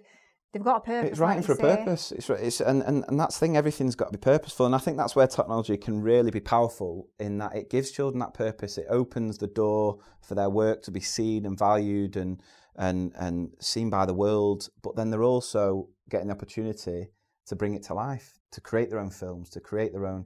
So um, so yeah. So it, it, utilize if they want to be YouTubers, say right. First thing we've got to be is we've got to be good readers, so we can be good writers, so we can then perform. It's like you, you've taken notes from uh, or prepared notes there. So even though this might seem like a bit of a Yeah, you know open discussion, we've obviously done a little bit of planning into it. to- Yeah, so it's like that with everything. So um, so it's just giving that chil- the children that real world experience of it, really. yeah. That you have to write first. Yeah. Yeah. I'm going to ask you some quick fire questions in a minute. Mhm. Um, but I thought you might just like to tell everyone about your podcast first, seeing as we Oh, are on a yeah, yeah. podcast. Yeah, so I've uh, been doing a podcast with my brother, who is a HLTA in a school in Manchester as well. So we um, it was in we just sort of I can't remember how we started. I think we were we did the big Florida holiday last year, last April, and we sort of sat in the hot hot tub after a long day at Epcot, wherever it was, and we were sort of just sharing funny stories about what's happened in the school. And I sort of said, you know what, we should record this and just put it out as a podcast because I listen to loads of podcasts because I'm traveling all the time, and you know, I've I've um, I'm really into my true crime stuff, uh, a couple of comedy ones, and um, so yeah, so we just sort of did it, and it's been amazing. So we, we've been doing it now for well, we're just about to start the third season. Um, so it, it'll be two years in April, and we did a live show in April this year. So we did we had sort of 120 teachers, I think, come That's to a well, they weren't all teachers, but 120 people came to uh, to a venue near us, and we did a, a live show, and that was just incredible. It was amazing. Uh, we've got a few more live shows coming up in. We've got one in Newport, but that's sold out. We've got one in Newcastle and one in London. In Newcastle's in October, London's in November, and it's not. It's it's in the educational category because we talk about school stuff, but it's not. You're not going to learn much. It's more of. Um, it's more of a sort of. Uh, just funny stories from the classroom, a bit like my Facebook page. It's just. Entertainment. Yeah, it's just sort of look, listen to it, switch off a little bit. And we've had so many messages from teachers who say when they're doing the marking, they'll listen to it because it helps them get through. We've had teachers say that they fell off the treadmill laughing. So, for legal reasons, we're not we're not responsible for that. Um, but yeah, it's just it's, it's it, for me. It's great. For I say this on my train all the time. Like the whole well-being uh, initiative in schools now can wind me up a lot. Like. Um, Adding time. Is that what you're thinking? Why no, are you no, adding time? No, with the well-being stuff, it's an interesting one because um, it's directly linked to workload. Like the reason, and, and the workload is the issue why we've got the retention crisis in teaching. You know, the government will go on about recruitment. Not the fact that we're not doing yoga. Yeah, yeah. Oh, don't get me started. It's about retention. The reason that so many teachers are leaving the profession is because of workload, and workload is directly linked to well-being. And the reason, and because so many schools aren't sorting the workload stuff out, the well-being stuff has now just turned into this token gesture thing, and it's like uh, you might get a teacher who leaves a mug with a few chocolates in there, sticks it on your desk with a little post-it note saying you've been mugged. Pay it forward. What, what's that going to do for me? What you do? What you do? For one, I'm on a diet, so that's not going to help. And number two, how's that going to help me when I'm sat here for three hours every night, highlighting five different colours, knowing that my seeing my kids the next children. day can't even read it? That's not going to do anything. And, and the, the whole yoga stuff, like anyone ever told me how to do a yoga session, I'd slap them in the face because it's so. The thing with And well-being it's is staying at school an extra hour. yeah, yeah. It's so subjective well-being. It's so, and I know this. There'll be people listening to this and they love a bit of yoga and you know, fair play. I'm not. uh, You know, I, I, no, I'm 100% with you. It's, just extra stuff. It's subjective. So what works for me isn't like I say. The podcast for me is brilliant for my well-being. I have my brother there, and I just laugh at him for an hour. Therapy. Yeah, I can't turn to you and go, "Do you know what you need to do for your life-work balance? You need to do a podcast with your brother. Why not doing a podcast with your brother? You might not even have a brother, or your brother might not even be that funny." So I can't assume what I do, you know, because for some teachers, going to the gym, doing yoga is going to be brilliant for their, well, their well-being. Others might want to just crash out on a couch, get a bag of Doritos, and binge on a series of Netflix. But it's their the choice. only universal way in which to improve teachers' well-being is to give them time. And the only way you can give teachers time is to stop the faff, stop the nonsense. And maybe they don't want to do a yoga, even if they like yoga, maybe they don't want to do it with the Yeah, yeah, yeah, maybe they actually want to speak to people who don't teach. Yeah, Maybe. yeah. Go to the pub, do the pub quiz. And just while we're on the life work balance, I just want to mention that um, Classroom Secrets got a campaign and we're aiming for 20,000 um, entries because I want it to be really impactful. I Mhm. want to take it to Downing Street. Uh, we've got seven and a half thousand at the moment. So if you're listening, now is the time to get filling in that survey. It's in the show notes. The Classroom Secrets Life Work Balance Survey. Do that now. Help us out because we want to publish that report and we want to get it in every school across the country and we want it to make a difference. Yeah, yeah. Um, okay, who's your inspiration within education? Oh, there's a few. When I was at school, there was a teacher called Mr. Crawford. He was an English teacher at secondary school. He was unbelievable. Oh, I loved him. I wasn't really into English that much when I was younger, but he, he completely changed it. I was, I was I was in awe of him. I always remember the first day. He, I had him on the first day of secondary school, and he came in and he had this golden ruler, and he used to just slap it against his hands, and he'd make us all stand up with our shoulders back. You know that thing of like, don't smile until Christmas. Yeah, he yeah. sort of did it first few weeks, and he had us all petrified of him, and then he just completely changed into this most the most lovable character. And he was just incredible. Uh, unfortunately, he passed away when I was at school. He, he ended up getting cancer. And it was the first funeral I ever went to, actually. And what was uh, amazing was we'd gone on a retreat uh, like the week before he died, and we'd all writ- written these letters to him, and it was one of the last things he ever read before he died, and they got read out in the funeral. God, I was in bits. I was in absolute bits. So, uh, Mr. Crawford, uh, Alan Peat has just been incredible uh, from the moment I came across his resource. I still think now, even though he's not publishing the resources anymore, they stand the test of time because uh, there's some of the best stuff out there for English. And there's loads of people now doing stuff that is basically a carbon copy of it. But if you've not come across his stuff before, alanpeat.com, buy some of his books. They're just unbelievable. Um, and obviously, the support him and Julie have given me over the years have been, it won't be where I am without them. Yeah, and I think a lot of schools still use Alan Peat. Oh, yeah, yeah, well. yeah, yeah, yeah. What are the three biggest changes you've seen during your time in education? might be controversial again. I think the change in government has has had a radical change in in education. In my personal opinion, not for the better, for the worse. Um, I just think uh, so. Obviously, the curriculum and everything that comes with that, and the accountability again links in with that. Um, I just think I wouldn't say teaching was easy. Mm, It probably was easy when I started out because there wasn't as much pressure. And I just don't think teachers were blamed for everything when I first started, whereas now they are. Mm. Like we've got to be the answer for everything. So what was I read the other day? Um, I can't remember, but there was a report a while back where it was like, right, teachers have now got to solve the knife crime epidemic, Yeah. and it was like, right, if teachers you Don't, can't don't worry, we'll train you on it. yeah, if you can't foreshadow that a child in your class is going to go out and stab someone at the weekend, you're you're going to be held accountable Yeah, for yeah. that. So teachers now turn into Bran Stark, like go to go now. It's ridiculous. Um, so that's been a massive change, uh, and obviously all, all the workload stuff. I just think I, I just had so much freedom when I first started teaching, and we used to do so. You know, we did so much, so many creative little things, which I, I still get to do now. To be fair, but I think I'm in a bit of a more unique position.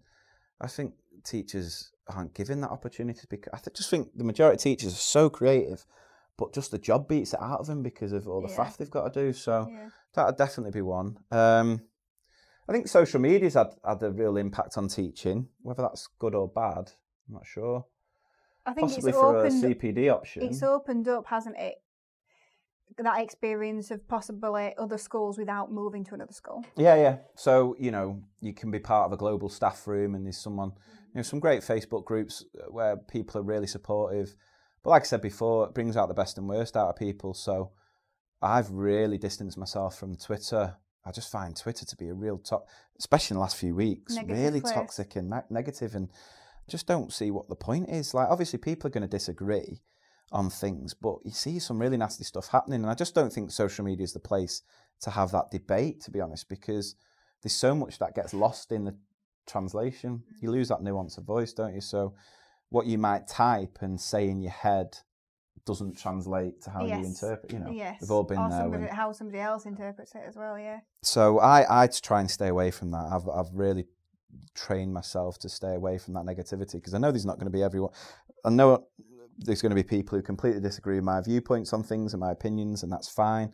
I'm just not going to take anyone on on social, Social media. Social media also has a lot of experts, doesn't it? Oh, I, Self self-proclaimed I hate- I experts. hate when people reference me as an expert because I am not an expert at anything. Um, and know, that's how I feel as well. yeah, I don't consider myself an expert. I think if you do, you, you set yourself up for failure. Because as soon as you put yourself on a pedestal, the, f- the thing that our society wants to do is bring you down as fast Yeah, as yeah. possible. So, Also, um, there's so much we don't know. Oh yeah, absolutely, yeah. So uh, it's like whenever I get asked questions about a lot of the programming and coding stuff, I have to say, look, it's not my area of expertise. yeah. I can't help you there, I'm afraid. But these guys do. I'll send you that way. So, Mhm. um, so, but, but yeah, there's good things and bad things, and you know, there's. Ple- I mean, I've seen how amazing social media can be for me personally. Um, but then you've got, you know, parents use it to slag off teachers, which is a bad thing, and but schools should utilise it more. I think. I think that if you utilise it and you set your stall out as a school to say, look, we're on this platform and we expect parents to be positive role models as well, which is what we've done in our school. We've not really had any negative incidents on Facebook, but I know a lot of schools do. And then when I say, well, why don't you have a Facebook page? It's like, oh no, we can't because parents will slag us off. And I'm like, well, we'll do that anyway. At least you're in control of the vision of your school on that platform. Thank you. A last question now. Mm-hmm. Where do you think education needs to go in the next 10 years? Where would I like it to go? Where do I think it's going to go? Where do you think it needs to go? So I suppose it's like where Yeah, you'd like it I think go. it's going to get a lot worse and it gets better at the minute. If I'm being, uh, pract- uh, if I'm looking at it Brutally honest. brutally honest, yeah. Where I'd like it to go is I'd like it to be funded properly. Um, I'd like trust to be given back to teachers. Um, personally, I'd get rid of Ofsted. I don't think they serve the right purpose. I think, you know, as much as they say they raise standards, as I said, I don't think they do, and I think they contribute to a lot of the fear. And when you bring that fear in, you lose your common sense. So, um, uh, but I think there's there's a way in which Ofsted could run where they don't add that pressure onto schools. And I think, to be honest, over the past couple of years, I've seen that massive change in Ofsted, and I don't actually blame them directly anymore. I think the reputation they've had is hard to get away from. But I tell you where I uh, my issue with Ofsted at the minute now is more indirectly because Ofsted, I don't know how many publications they put out where they say you don't need to do anything for Ofsted. Yeah. They've made they've had this uh, myths document out for years, and yet I share it on my training, and nine times out of ten, three quarters of them haven't uh, teachers haven't seen it. Yeah. Have Well, you seen the myth doc? Yeah. you will have seen it. Yeah. Well, it's something I talk about as well. And sometimes it's not that. It's not always that they haven't seen it. It's that the head teacher won't adopt it. Yeah, yeah. So my issue now isn't directly with Ofsted; it's indirectly with SLTs Yeah. who are still doing everything for Ofsted. Yeah. And if yeah, you've got that culture in your school, that's why our profession won't move forward. Yeah. And there's a lot of don't get me wrong, there's a lot of schools who are, are, are following that guidance, not doing anything for Ofsted because that's what Ofsted say. But there are still too many schools, and it's like, look, you've got to look at the children. You've got to focus Yeah. on the children, what's working for the children. And if you're doing everything for the children, Ofsted will see that, you Yeah. know. So um, I think that that culture, that uh, and I don't blame necessarily Ofsted for that, but the culture of Ofsted needs to change, Yeah. and It's schools need to make sure they're doing everything for the kids. Fear. And, I- and I, I, after experiencing it, I was in a school where the fear of Ofsted was very real. Yeah. It was, you know, a school um, which uh, was in special measures. And it, it is almost like when I think about it now, I can see it because it was so thick. Yeah. that fear. It just covers the entire And- school, and, and yeah. nothing seems to make a difference. Yeah. And even if they got Ofsted, they'd probably still get requires improvement Yeah. because they're not doing it for the kids. No. Um, some great schools like um, uh, who's the one I was talking to on Twitter recently? Three Bridges down in London. Have you heard of them? The head teacher there is amazing. He's great. He's he's exactly what I've been talking about there. Taking away the accountability, taking away the fear, just doing everything for the kids in a real sort of deprived area. And they've just been Ofs- Ofsted inspected, got outstanding in every area hmm because they've not focused on that. They've just focused on doing what's right for them, hmm and then you get you get your rewards naturally. Yeah. So, uh, so hopefully we'll get in a better place. I'd love I'd love technology to be used more effectively because I think um, it's not going anywhere. Social media is ingrained in our society now, and we're at risk of creating another generation of kids who grow up and can't make decisions hmm out of fact, out of truth. they don't have an understanding of social media, so they fall into the traps of fake news and, and that sort of stuff. So I'd love us to, re- when we're talking about this curriculum, actually take on board the digital literacy stuff, which I think is so crucial now. Mm. Um, you know, I sometimes sort of mention the whole handwriting stuff in schools, and you know, I'm not against handwriting. Kids need to learn how to handwrite, but the amount of emphasis and time we put on a skill that once children leave school, they never publish anything handwritten. Uh, is is it um, once they leave school, or do they just? Is it as soon as they get into year seven, they just lose it? Possibly, possibly, but let's let, style. let's let's. When was the last time you had to handwrite anything for someone else to read? Uh, the only thing I handwrite is my to-do list. But who's that for? Myself. Yeah. Exactly. So, what what's come from research is that if you're handwriting notes from a training session, for example, those notes will stick with you more than if you were typing them. So, handwriting is a very valuable skill, but it's a skill for us. Hmm. It's not something we publish. No. So, when we talk about like word processing skills, I don't consider that a computing. No. That's English. It's literacy. Uh, yeah. That's that's It's a life skill now, Yeah, isn't yeah. it? Yeah. So I'm not against schools doing 20 minutes of handwriting practice a day because I say it's a valuable skill. We need it for note taking and, and that sort of thing. But why can't we match that then with t- 20 minutes of typing practice a day? Yes. Knowing that that can be more accessible for children Yeah. and just find that balance. And that's what it is with technology. It's all about balance and it's all about making the right choices with it. Uh, we do some amazing things with tech. We, we, we're changing the world in so many amazing ways. Like um, was reading about Bill Gates has done this massive investment into a company out of Harvard, I think, who are looking at putting something in space that's going to uh, dim the amount of sun, so it'll stop global, uh, stop climate change. Wow. I don't know if that's exactly right, but that's what you Yeah. know. You know, that's amazing. But then at the same time, we make some terrible choices with the tech, um, like parenting. Like, honest to God, like I've just come back off holiday, and the and it, we went to like an all inclusive. I'm my kids have access to it. They don't have their own devices. My Mhm. The 16 year old does, but the kids, the triplets don't because they don't need it hmm and they can have it if you know they get up at half six in the morning and I'm not getting up till eight. That's fine. But the amount of families that would go to the restaurant and the kids would just be sat on devices, and it's one of my biggest bugbears. Mm. Like I'm a complete. If we're at the table, we're having a meal, everything goes away. This is the time that I want to. And I'm not perfect because my kids have a go at me about looking at my phone all the time. But um, yeah, it winds me up because it's just it's just crap parenting. it's, it's the main reason why we've got all these issues. And you know, uh, this prams you can buy now that come with built-in iPad holders. I've seen one. One I was working at a school in Liverpool, and a mum walked past and she had this pram with an iPad in, in built into the pram. And I'm just like, what are we doing? We don't need that for, for Oh, babies that can go in a I've. I've, I've been to friends' houses where They're happy kids- just looking at the sky. Yeah, I've been to friends' houses where the kids watch so much YouTube. When I left, the kid said, um, "Right, see you later. Don't forget to subscribe." So they've watched that much YouTube.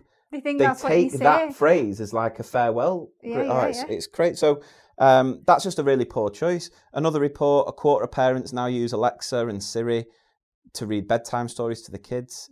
And I'm just like, when you mentioned that to me yesterday, I was so shocked at that. if you can't be bothered to take time to read to your own child at night, if that's not, They're not going to love it if you don't. yeah, what? Why are you a parent? Why? What? You know? And I know society busy. We've we've got work more than we've ever, but you know, yeah, It's it just choices, yeah, isn't it? it's choices. It's choices. Um, and I think that's what influences a lot of teachers negatively about technology because that's all they ever see is the Mm. poor choices. Um, and what I try and show teachers is actually, if we use technology in the right way, it can be incredibly powerful. Yeah. And make learning so much access- more accessible. Just just things like um, Siri. You know, you've got my kids, both my boys, are both dyslexic, and they really struggle with the whole phonics stuff. And now, if they're ever doing any writing, they'll have Siri there for the spelling, and Mhm. they could. I don't know if it'll work here. Hey Siri, how do you spell beautiful? Beautiful. B E A You know, U T. and it just does it for you. Yeah. Yeah, we don't even use that in schools. Do you know what I mean? And why don't we? Yeah. Yeah, we still in 2019 will say you can't spell that word. We'll go and get that dictionary, that book full of other words you can't spell, and uh, good luck. Yeah, we've got these devices, and, and so it's like just getting teachers to see the potential and the opportunities and the way in which it can support learning. Yeah. not necessarily be a negative Not just thing. get it out for 45 minutes a week, is what Yeah. you're saying. Yeah. yeah. yeah. Well, thank you so much. Um, All right, uh, yeah, well done to the listeners if you managed to Yeah, listen this long because it's been epic. Oh, thank you. Um, but yeah, I've really enjoyed having you on the podcast. Thank oh no, you thank you for that. so much me. for for coming on, and um, definitely have a listen to Lee's podcast as well that you do. Is Yeah. it Adam, your brother? to mrpspodcast.com. Yeah, we'll put that in the show notes as well. yeah, brilliant. So hopefully, uh, we're both now working on getting you as teachers to listen to podcasts hmm um, because it is the future. Yeah, there's a good, uh, fair few other good ones. So um, one that I was listening on holiday, uh, the Beta Project, I think, which is the interview with that head teacher at the Three Bridges. Uh, Brainerd Comedy do an amazing, um, like uh, it's like a sitcom, bit of a mick take of teaching. That's quite funny as well. So yeah, check them out as well. Yeah, brilliant. Thank you so much. No, thank you for having me. Thank you.